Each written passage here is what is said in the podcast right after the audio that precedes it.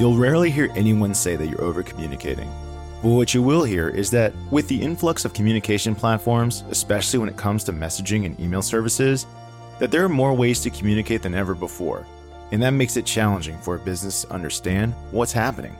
With so much data and messaging coming and going through a system, finding a way to sift through each of those messages, decipher it, and identify what is meaningful is becoming increasingly more difficult. Take simple tasks like indexing attachments. Does every company need to build their own indexing system? Or should reading attachments and extracting information just be productized? API services are growing, and like how Stripe offers payments and Twilio offers messaging, Nylas offers communication intelligence via API. Email has over 3 billion active users today, and it's rapidly growing to will be over 5.5 billion by 2025. That intuitively makes sense. Everyone with a smartphone has an email address. Everyone with internet access at all has an email address. And it's this repository of not only like all your personal activity, but it's absolutely the database of how you run your business and do a lot of interaction from there across your calendar, across your address book, across your email. It handles a lot of information going in and out of it. And it's a natural jumping off point. Gleb Polyakov is the CEO and co founder of Nylas, where he leads strategy, operations, and product innovation for the company's communication API platform. On this episode of IT Visionaries, Gleb details how he led Nylas through a pivot moment three years ago and when the product shifted from a consumer facing software to a back end API company. Plus, Gleb details how your first idea is never your best one. Keep listening. IT Visionaries coming up now. IT Visionaries is created by the team at mission.org and brought to you by Salesforce Platform, the number one cloud platform for digital transformation of every experience. Innovate fast, empower every employee, and scale with confidence from anywhere with a customer at the center of everything you do. Learn more at salesforce.com/platform. Welcome everyone to another episode of IT Visionaries, and today we have the CEO of Nylas, Gleb Polyakov. Gleb, welcome to the show. Great to be here. Thank you very much. All right, so right out the gate, what exactly is Nylas? Yeah, Nylas, we are a developer platform for productivity infrastructure. If you have any uh, productivity, collaboration, customer engagement use case, we provide the backend APIs and the front end components to quickly and easily build that uh, integration, that uh, end user experience, that scheduling flow, that intelligence layer that you need to parse your unstructured communications data and to build robust features, either internally or externally, that get, get the job done. Uh, whether it's figuring out how to schedule a meeting across multiple people, whether it's figuring out how to do sentiment analysis across all the different prospects that you're speaking with, whether it's figuring out how to pull in the invoice or parse data out of a PDF or build a knowledge graph of who knows who and how strong that connection strength is, we can help you get that done with just a few lines of code. Okay. So one of the things that we always talk with founders about is, you know, a lot of the times, whether it's marketing talk, whether it's the description of the product, we always want to dive deeper because one of the things that we'll find out, I'll use, we, we joke about in every episode, people that say AI, like AI is used, AI ML are the most, I think now, possibly the most overused letters of all time, right? Because no one knows when you say AI, what, what does that mean? Talk to me about what is a customer experience when they use the Nylas platform. Uh, so what's something they maybe couldn't do before, and then after implementing you, they can do now do? Yeah, I think for us, the interesting thing we found is our product has a lot of capability underneath, or even just on off the shelf. Uh, but folks really start off with just the basic table stakes functionality that we offer, and then build on top of that. So for us, what that means is the basic table stakes functionality is really just like exposing the customer's calendars, making sure you have bidirectional syncing for email, uh, for chat, for uh, whatever the communication aspect is within your application. First, we help you with the connectivity piece. We make sure that you're able to access that data, that it's not just a huge you know, block of text that you have to figure out, that it's actually in a readily usable form for both your end users and your developers who are going to be building that functionality. So from there, uh, folks then go into like the higher order functionality. Once they are a CRM customer that is able to connect the contents of the mailbox into a sales conversation in their CRM. Then you can add on the higher order functionality around sentiment analysis or whatever else you might be doing that's a little bit fancier.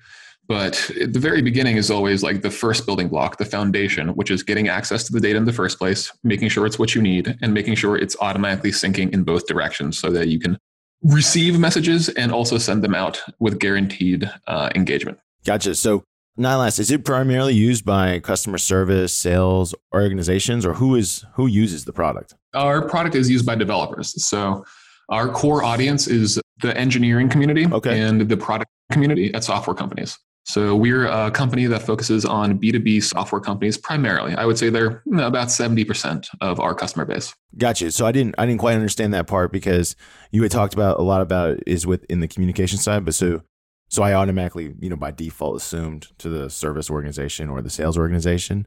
So what is it that I guess, you know, one of the things, because there's a stat on your company's website, it says that your communication APIs are currently used globally across more than 22 countries, and you enable developers to build apps that integrate with 100% of email, calendar, and contact providers in as little as four lines of code. It's the value proposition. So developers are using Nylas to build communication tools across different platforms. Is that accurate? That's right. Yeah. So the distinction here is that there's sort of three different layers in the layer cake that make up the, the communications tech stack. You have at the very top your apps. These, these are your, your Zooms and your Slacks. These are the software tools that have a very defined, very set user experience, and the company is just geared towards just getting people onto that set front end user experience. Uh, again, Slack, Zoom, they build the tool and they deliver it, distribute it to the businesses themselves. Then where we are is the second tier down, the abstraction layer. This is where companies like uh, like Nylas sit, like Twilio sit. We provide the the picks and shovels, the tools that those apps use to build that functionality. So uh, for us, we have a tremendous amount of customers um, in the sales space, in the marketing space, legal, HR, fintech. Um, but the list goes on not because of uh, a lack of focus on our part, but more so because it's uh, a functionality that's needed across industries. Gotcha. So we are not necessarily a sales tool, though I would say in the first year or two of the business, we saw a tremendous amount of traction in the CRM space. Gotcha. So like, um, because I'm trying, you know, I want to, we want to help our audience understand the product and a little understand about your background behind the product too. So the, the product, it sounds very similar, but I know it's not similar, but it sounds similar or this is how I would explain it. Like Zapier, the product will take advantage of a native built functions APIs, whereas a tool like Nylas will say like, okay, if there's not native function connectability between two products, uh, between product A and product B, then you would use a product like Nylas to connect these two products. Is that more accurate? Sort of. So there exists this category of integration companies, right? So these are the segments, the Zapiers, the MuleSofts, Workato, Tray.io. They all sort of fall into this bucket but they're not really giving you integration. I mean, they're excellent companies, excellent technology, but all they're doing is building connectors. You can think of Nylas a lot more like a oil refinery. We're giving our customers access into this super messy, but very valuable and also hard to work with data store. We're putting it okay. through our refinery process, and then we're giving them just the high octane fuel they need to, you know, drive their F1 car or the rocket ship or whatever analogy you want to go with, right? No, that makes sense. You you kind of mentioned it a little bit, but I want to dive into it a little deeper. How did you figure out that this problem existed? Yeah, uh, it was a interesting path for us as a company. So we started off originally with the idea of building one of those end user apps ourselves, an email client, very similar to like a superhuman or a mailbox, if you're familiar with those. Yep. That business didn't end up working out uh, for for a variety of reasons, mainly um, churn was really high uh, across the customer base. People didn't like paying the, the $12, $15 a month uh, across all the different platforms. And we saw something like 30% churn within 90 days for any cohort that we'd sign up. That, that's hard. that's hard. That's rough. Which makes it really rough to build a business of any, any substantial size. Uh, but at the same time, we had open sourced our APIs uh, the back-end APIs that the company is entirely focused on now, because we'd actually use them to build the mail client in the first place. you can think of us sort of as like a B2B API backend version of a superhuman or of a front app, where if you want to build any similar functionality like that, you can do it on top of our platform. And so while one business in the first two years of the company was doing quite poorly, the email client, I, a lot of metrics it was doing well. All right, we got uh, something like 400,000 users sign up in the first six months. We had a nice spike in revenue we got a, a, lot of interesting data. We improved the functionality. We got you know 25,000 stars on GitHub. So a lot of like fun metrics we can point to, but there wasn't a real path to a you know multi hundred million business. We weren't going to build a multi billion dollar company out of just this email client. Mm-hmm. At the same time, we had the open sourced APIs. We saw a tremendous amount of adoption and use within B2B companies horizontally across really disparate industries uh, coming in using our, our product on that end. And we chose like hey the dynamics are much better here. The api business the api space in general is one that is characterized by very high user retention. For us our, our gross retention is something like 90 98 99% and very high expansion. So uh, it's similarly for us uh, we're well above the 200% range for net dollar expansion on a cohort basis. If you look at companies like Stripe, like Twilio, like Plaid, you're going to see similar dynamics, right? Mm-hmm. And as we all know, when you combine retention with expansion, that's how you build a hyper growth business. So when all these these customers were using your API stack for email, they were integrating email into all these different applications and services that they were building themselves you mentioned right out the gate you noticed that there was that was the piece of the business that was taking off. Did you kind of understand did you understand at that time? Because there's a rise or you know the like you mentioned plaid you already mentioned stripe like the api first companies that have exploded. But was this really self-evident to you around the time that this was happening? Or did it's just more like hey this is what our customers are doing. Let's just double down in this arena versus uh, continuing building out our other core suite of applications yeah, I mean, for us, it was a strategic decision that was pretty clear. Like there wasn't too much hand wringing around it because you just have to look at the growth data and model that forward. It's clear where the tech industry is going in general, right? The state change that we're going through is that companies are more and more wanting to both own the data and make the deployment of any sort of process uh, a lot easier. So this is what the rise of the cloud, right? This is the exact same value prop that's offered by an AWS. Mm-hmm. Why run your own data center when you can just use this one? Free up your engineering resources to focus on the things that are actually giving you revenue, actually delighting your customers at the end of the day, which is not, you know, trying to uh, build a 24/7 security center and coloing somewhere. As you built this out, what were some of the cool I guess were you aware or were you recognizing some of the applications people were developing on top of your APIs did you ever think to yourself, oh man, I wish I had made those myself? Or was it just cool seeing your APIs being utilized in so many different products? Yeah, well, that's one of the fun parts. So for us, we have uh, each and every month, we get use cases that we would not have expected to see on our API.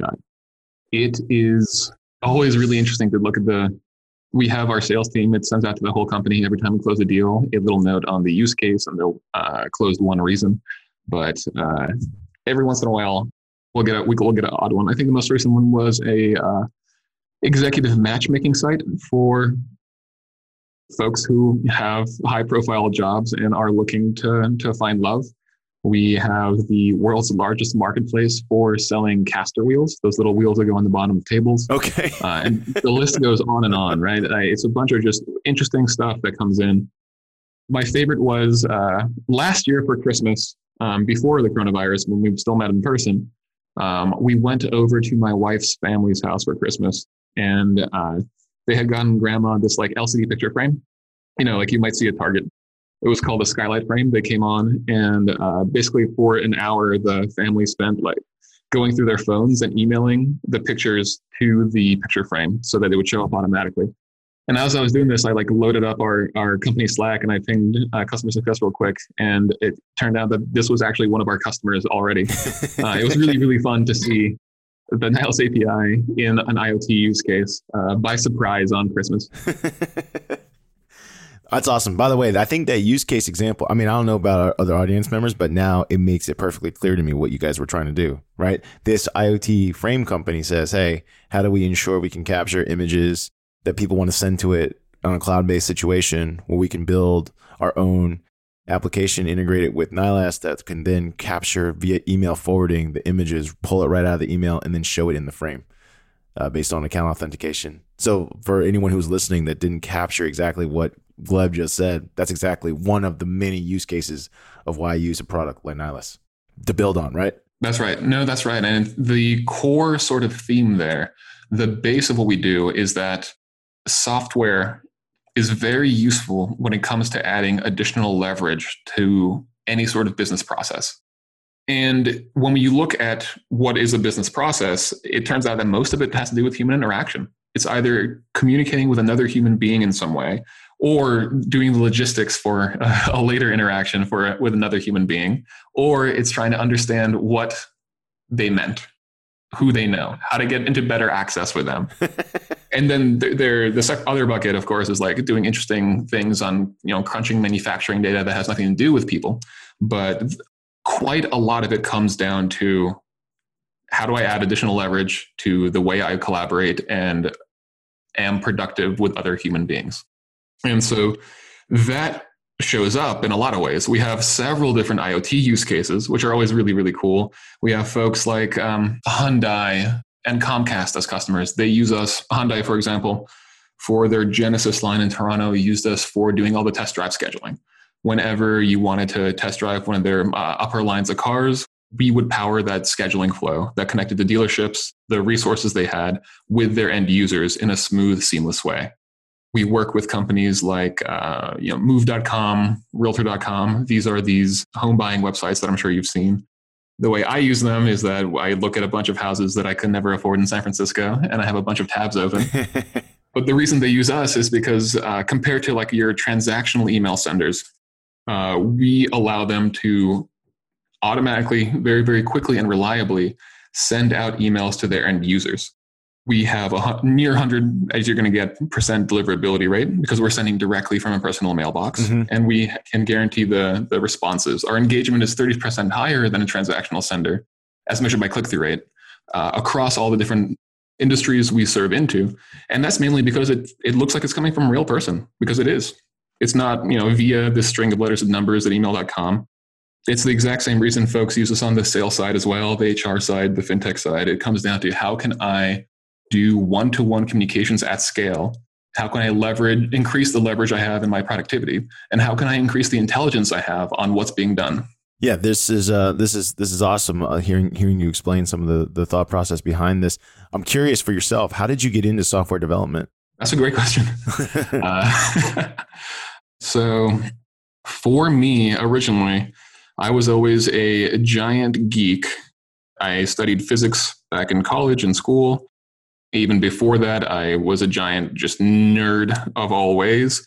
Um, did learn how to. Uh, I th- we learned Python and primarily MATLAB uh, at, at Georgia Tech where I went, but I was never a software developer. By the way, we've had a run of Georgia Tech grads. Oh, really? That's fun. I mean, you, you're like the you're like the I want to say you're like the fifth Georgia Tech grad in the last six interviews. Okay. So that school is spitting out some smart people. But but continue on. so you but you weren't you said you weren't actually a software developer, but it sounds like you were very much into math and sciences. Yeah, very much into math and science. And I you know I don't want to take the um, the grad title. I never never officially got out of Georgia Tech. Um, I ended up taking a, a full time role before completing my degree and then from that from there starting my own company and then uh, that went through its own interesting journey uh, that was an iot hardware play my first vc back company in the coffee space. We made a home espresso machine for 700 bucks that was just as good as a $20,000 commercial machine. Long, long story short, we ended up selling off um, all the IP to a different manufacturer. Okay. We got caught up in the certification process, and whenever you have to remake tooling, that's like another 200,000, and it was a couple of those cycles. Yeah, was it a positive experience or uh, like a tell me about that experience because it sounds like you kind of the economics of it forced you guys to move your hand a little maybe faster than you wanted to but I'd love to hear your experience in that before uh, diving into how you started Nylas. Yeah, I, it was a overwhelmingly positive experience. I would say. I would absolutely do it again. It by no means was a, a hugely successful venture, but I got to get firsthand experience not only with a, uh, super interesting backer community because we started off on Kickstarter. Uh, we were the number four most funded Kickstarter project of all time when we finished Uh, our Kickstarter run. But that was this would have been like almost a decade ago at this point. So the, the competition wasn't wasn't that hard. We were one of the earlier Kickstarter projects. And I got to connect, learn about international business, sourcing and negotiating and doing the procurement from Europe, from Asia, from Mexico, doing the final assembly in San Diego. At uh, one point, one of our manufacturers in Kentucky like was holding hostage all of our inventory and goods for, for that we were going to send out the Kickstarter backers uh, due to like a invoice that they were trying to get done because they had just sold their factory to a new owner and like I so I had to drive like 12 hours straight for a 30 minute meeting in Kentucky uh, just to get all the all the parts released and it was, it's a bunch of long stories like that, but it all adds up to a super positive experience. I was just speaking with uh, Spang, my CTO and co-founder here at Nylas, about it, where she makes the analogy to uh, she's a lot more badass than I am and talks about mountain climbing, but entrepreneurship is uh, very stressful and uh, like anxiety ridden and abusive in the moment but you forget that when you're thinking past it. Um, you, you don't re-experience the bad parts in your memory, and all you remember is like, oh, that was a ton of experience. That was really fun. That was a full adventure we went on to get this thing done. Did you meet your co-founder at the at the coffee company? Um, no, I met Spang uh, actually through a friend of mine from MIT. So I had finished the the coffee company run and uh, was looking for the next opportunity through a friend, uh, Eric Fogg, actually got connected with Spang. And uh, yeah, it got along great. I was super impressed by her, not only just intelligence as a person, she's one of the smartest people I know. She just gets things done, but uh, also a, a, genuine, empathetic human being. It's like, great, this is, this is the beginnings of a really strong company. We have uh, a solid team, we have personality match, and we're working on an idea that is tremendously huge. Like when you look at the past you know, 10,000 years or so, of human history, uh, however, however broad and wide you want to go, it always comes down to three things. It's always been the same three industries that have always changed the world, affected people's lives, made the most money. And those have always been transportation, energy, and communication technologies. For us, it's things like the internet, things like the printing press, and we're at this inflection point with uh, the t- technology space and the communication sector, especially with how technology is being built with who is buying technology and who is building the technology in the first place, the population of developers that is putting the technology together.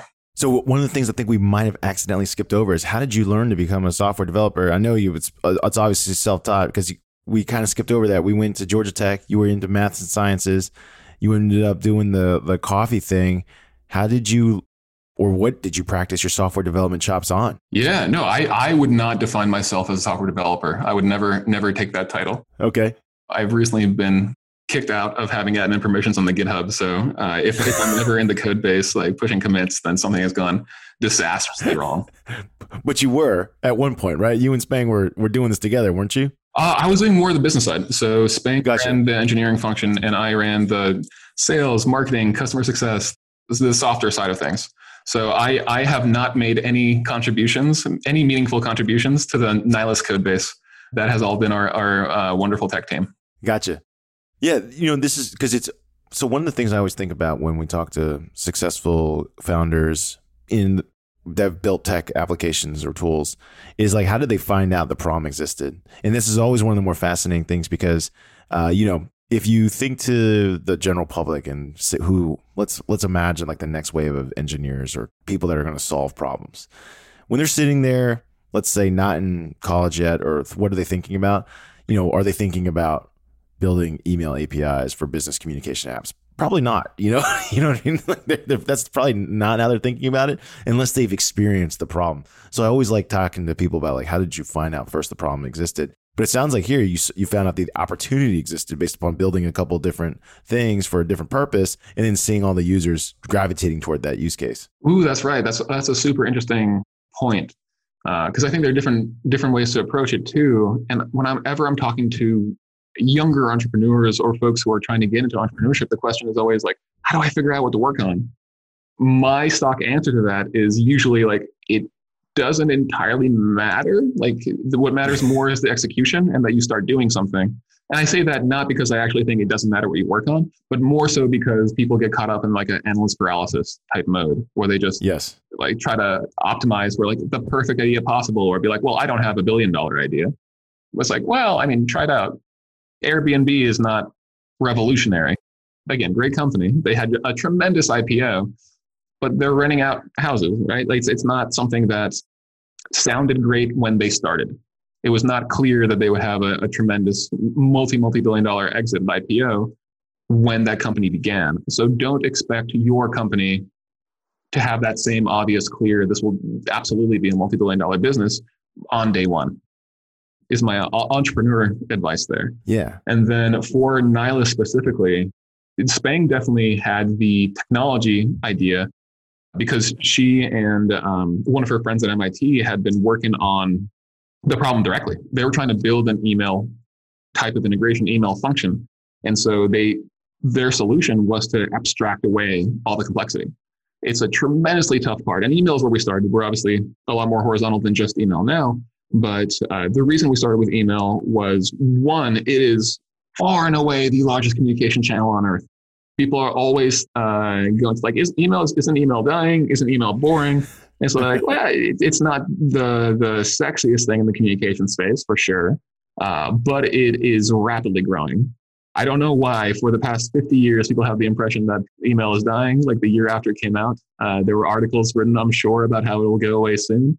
But email has over 3 billion active users today, and it's rapidly growing to will be over 5.5 billion by 2025. that kind of intuitively makes sense. Everyone with a smartphone has an email address. Everyone with internet access at all, especially with the rise of OAuth and SSO, has an email address. And it's this repository of not only like all your personal activity, but it's absolutely the database of how you run your business and do a lot of interaction from there across your calendar, across your address book, across your email. It handles a lot of information going in and out of it. And it's a natural jumping off point if you're trying to increase the leverage that you're getting from your productivity, from your collaboration, from your customer engagement through software. No, it makes sense. I mean, I, I can think of I can think of plenty of use applications. I'm just going to use. Um, oh shoot! Now I can't. I, I want to say Expensify. Like Expensify made you know how much more convenient smart email can make for work or productivity. I just remember the first time I ever used Expensify, people always say that's like, oh shit, that made my life easier kind of moment was when I could forward all my receipts to just receipts at expensify.com and it would just automatically drop my receipt, my expense report in for me. I mean, you're literally, I was a traveling salesman at the time. It was like literally hours of my week. Yep. It gave back to me. I couldn't believe it. And it was something so simple but I love your approach, which is like build things. Because if you build things or try to build things, inevitably you will find a problem, and maybe that problem is worth it is a market in a company. But if you build nothing and just sit there pontificating, you get nowhere. yep. No, that that that's one hundred percent right. I mean, on the Nylas side, I think you you've gotten the theme right. So for us, a lot of the foundational integrations, the step one with us is connecting and just doing the logging in the first place. Whether it's an Expensify, and we work with a couple of very similar companies where whenever a receipt pops up whether it's a business expense or a couple of them are looking at uh, you know Amazon receipts or Macy's receipts, it'll automatically get logged in the platform because of that mailbox connection. Right. Similarly, with folks like Ellie Mae or companies like Qualia that are Nylas customers, they use us to, for example, drive down the time it takes to do mortgage underwriting or insurance origination because they're able to pre-populate a lot of those fields from the attachments that are sent back and forth from the content of messages and cut out a tremendous amount of inefficiency in that real estate buying process. Listen, we were trying to switch uh, PEOs. Are you familiar with PEOs? Mm-hmm. Yeah, yeah, yeah, yeah. Try, yeah, because you have to submit all your um, benefits, like elections, like where your employees are. I was like, can I just dump out a report and you? I just give it to you? Like, why? Why do I have to fill this all out? And they're like, oh, you got to fill it all out. So. I mean, their use cases are actually quite endless about how often we transfer I mean, it also shows, I think it's, I mean, it's an exact example of how big the market actually has yet to go, right? Which is anytime someone asks you to send them email for information and it does not automatically go to whatever tool they're using, there's an opportunity basically for a product, whether someone builds a solution or builds a solution on top of a product like Nylas. I mean, that that's it. Like we're constantly, like you said, trading email and information and for what to happen for someone on the other side to literally open it and remove information from the email and put it somewhere else. That's what we're doing with our lives right now. Yeah, I mean, it, it, and that's just step one, right? Like the the data entry. like it, there's a tremendous, like a huge untapped market that's just like data entry automation, and that is not a hard technical challenge to solve at all. Once you get that piece done, And again, that's that's like the, the one week with our APIs, we'll get that done for you. Uh, yeah. On top of that, you now have a lot of a lot more interesting problems. Quite honestly, you can get a lot of insights on the data. You can improve the process of what you're doing. You can surface up better experiences for your users. But it it has to start with the data and then go from there. Fascinating stuff. This conversation specifically is reminding me about how when people try to solve problems that are really far out there. Like when we meet with uh, young entrepreneurs that have these really bold visions. I'm not saying they're wrong. They might be very much. They might very well be right.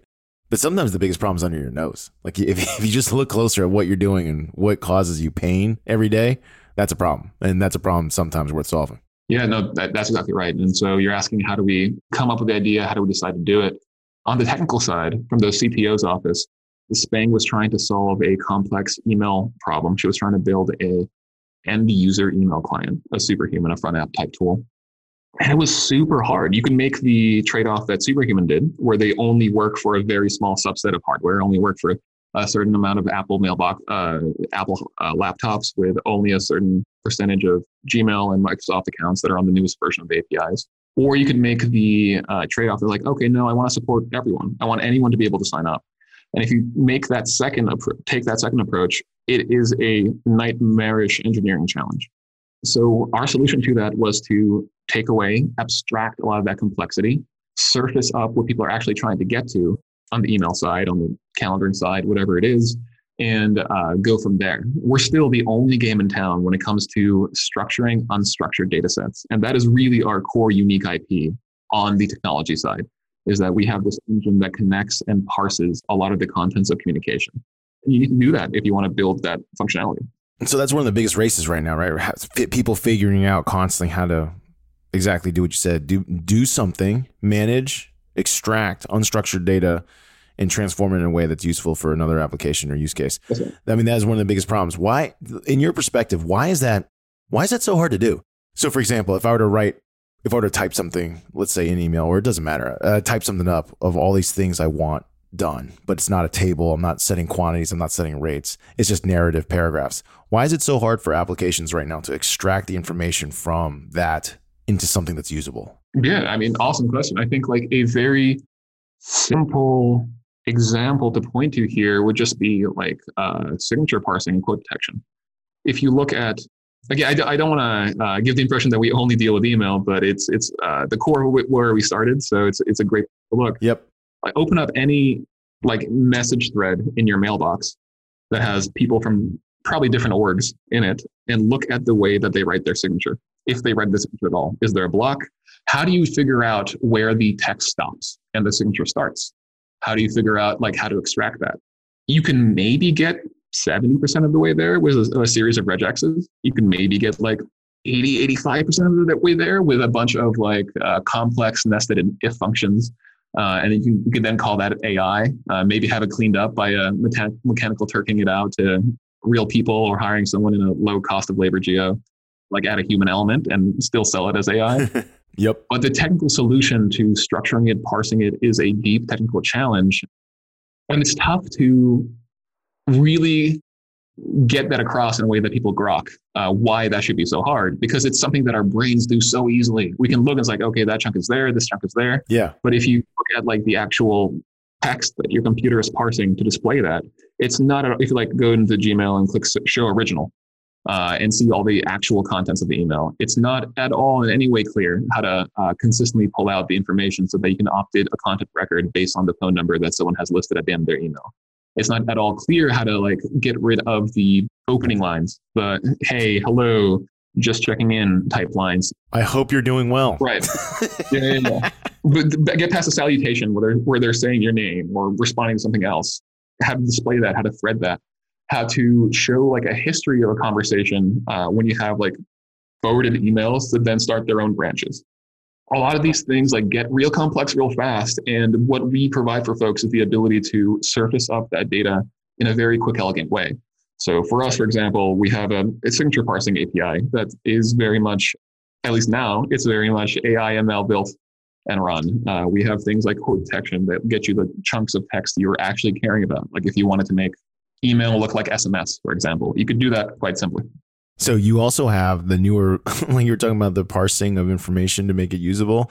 you now get emoji and gifs. Like people are Yeah. literally responding in business email with hearts or, uh, you know, the f- different faces. And you have to, you get to now figure out what is the intent of the face. Did they mean this in a positive or negative way? Is it used properly? Like there's all kinds of different things that are part of it. Like we've become as a species, right? We're we're communicating more with imagery than ever.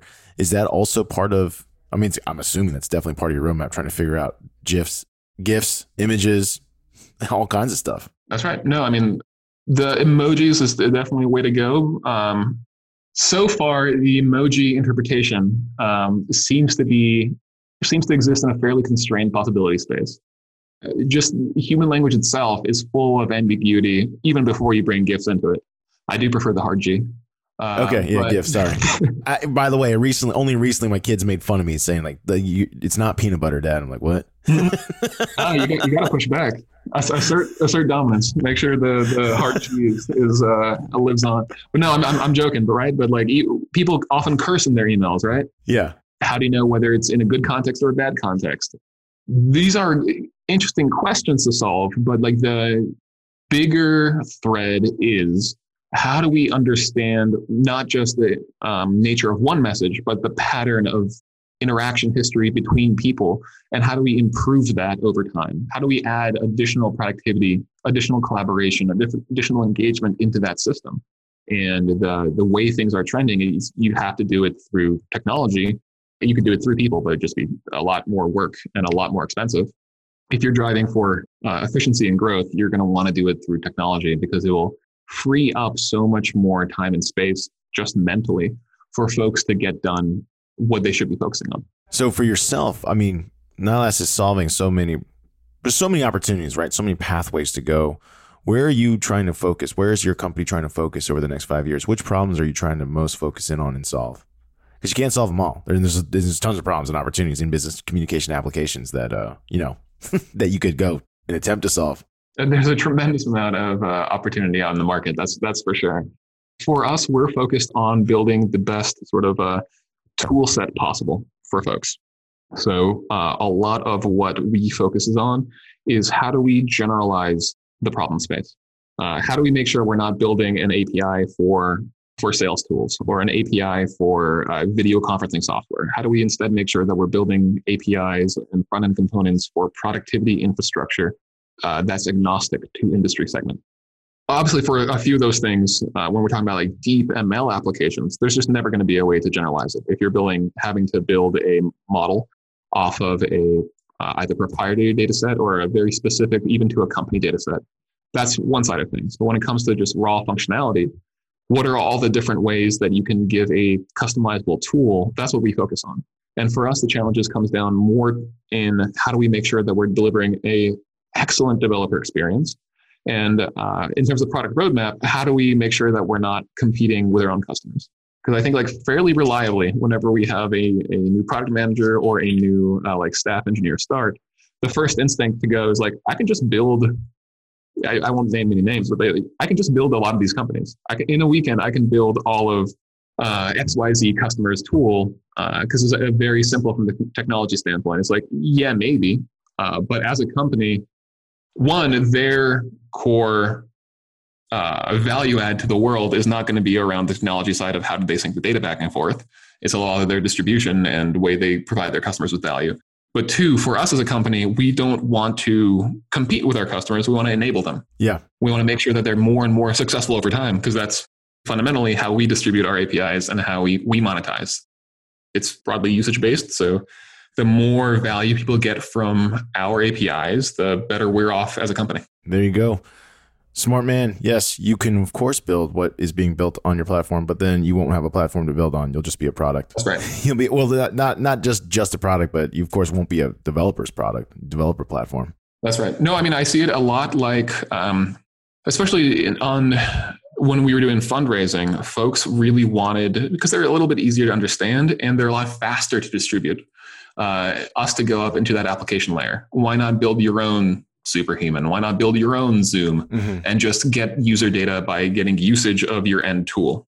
And that's one approach, sure, but I suspect that the right answer has to come from that abstraction layer. Uh, the the way I sort of see it is that there's this huge war being fought right now, and it'll be resolved over the next five years for sure, uh, over the means of software production. The next trillion dollar company will absolutely be the one that figures out how to own the means of software production. How Amazon is is definitely uh, going in that direction. How do you make sure that when people are building a new software flow, that they are touching your company in some way because software is going to keep growing, keep eating the world because it just keeps providing additional leverage and utility to people.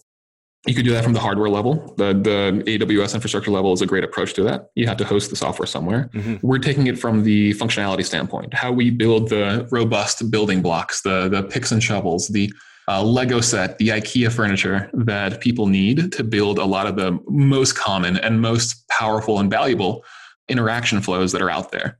Uh, and I think that answer can only come from the infrastructure space because if you start in the app layer, you're too stuck into that one use case and servicing that one use case. It doesn't free you up to focus on the breadth of the market opportunity. Well, there's two industries that I'm, I think, speak the way you talk about it. There's two industries I think that are on their path. Um, I mean, these are already known commodities, huge companies, but uh, HashiCorp. Yep it's really difficult to develop any cloud applications without using HashiCorp to manage your cloud resources now. So like they're they're truly like picks and shovels now. And uh, the next thing is going to be, I do strongly believe in RPA automation mm-hmm. because that's going to be a temporary stopgap. If someone can't build an application to communicate, like if someone can't use Nylas to communicate between two tools, uh, whatever they're using, you know, they'll they'll use RPA to go around it and just be like, well, I can literally have my computer like click around it the whole time. That's exactly right. Yeah, and RPA for us is a is a, a very active space. There you go. Oh man, so you've shared a lot, and what's time for now though is from our sponsors, the Lightning Round. The Lightning Round is brought to you by the Salesforce platform, the number one cloud platform for digital transformation of every experience. Gleb, this is where we ask you quick, fast questions about your life away from Nylas so our audience can get to know you a little better. You ready? All right, let's do it. All right, you shared with me that you were an immigrant to the United States a little earlier. Where did you immigrate from for our audience? From uh, St. Petersburg in Russia. How old were you when this happened? Oh, I would have been uh, six or so. When you first came to America, how were you treated? Fairly well. I grew up in an immigrant neighborhood in Atlanta called uh, Buford Highway neighborhood, long road uh, called Buford Highway. And I was surrounded by a, a lot of folks and similar immigrants from a, a bunch of different uh, Vietnamese, Mexican, a bunch of different uh, countries. Awesome. Immigrant parents are notorious for pushing education upon their kids. Were your parents the same way? Yeah, absolutely. No, my mother was a single mom. Uh, it was myself, my mom, my grandmother, and my little brother in a one bedroom when we first moved to Atlanta. And I still remember her waking me up at like, uh, you know, in my memory, it's like 4 a.m., though likely thinking back on it, it was probably like 11 p.m but waking me up at any rate uh, and making me recite like multiplication tables uh, and like similar uh, similar things on those lines. I think like education is absolutely a, a core value to a lot of immigrant families. All right, so here's where we're leading up to the fun question. Now, you also alluded to earlier in the conversation that you did not actually finish Georgia Tech. How did your parents feel? How'd your mom feel about that, or were they okay since you didn't finish because you had you already had a job lined up? Um, no, she it's it's not a uh, she didn't love it it's not a badge of honor.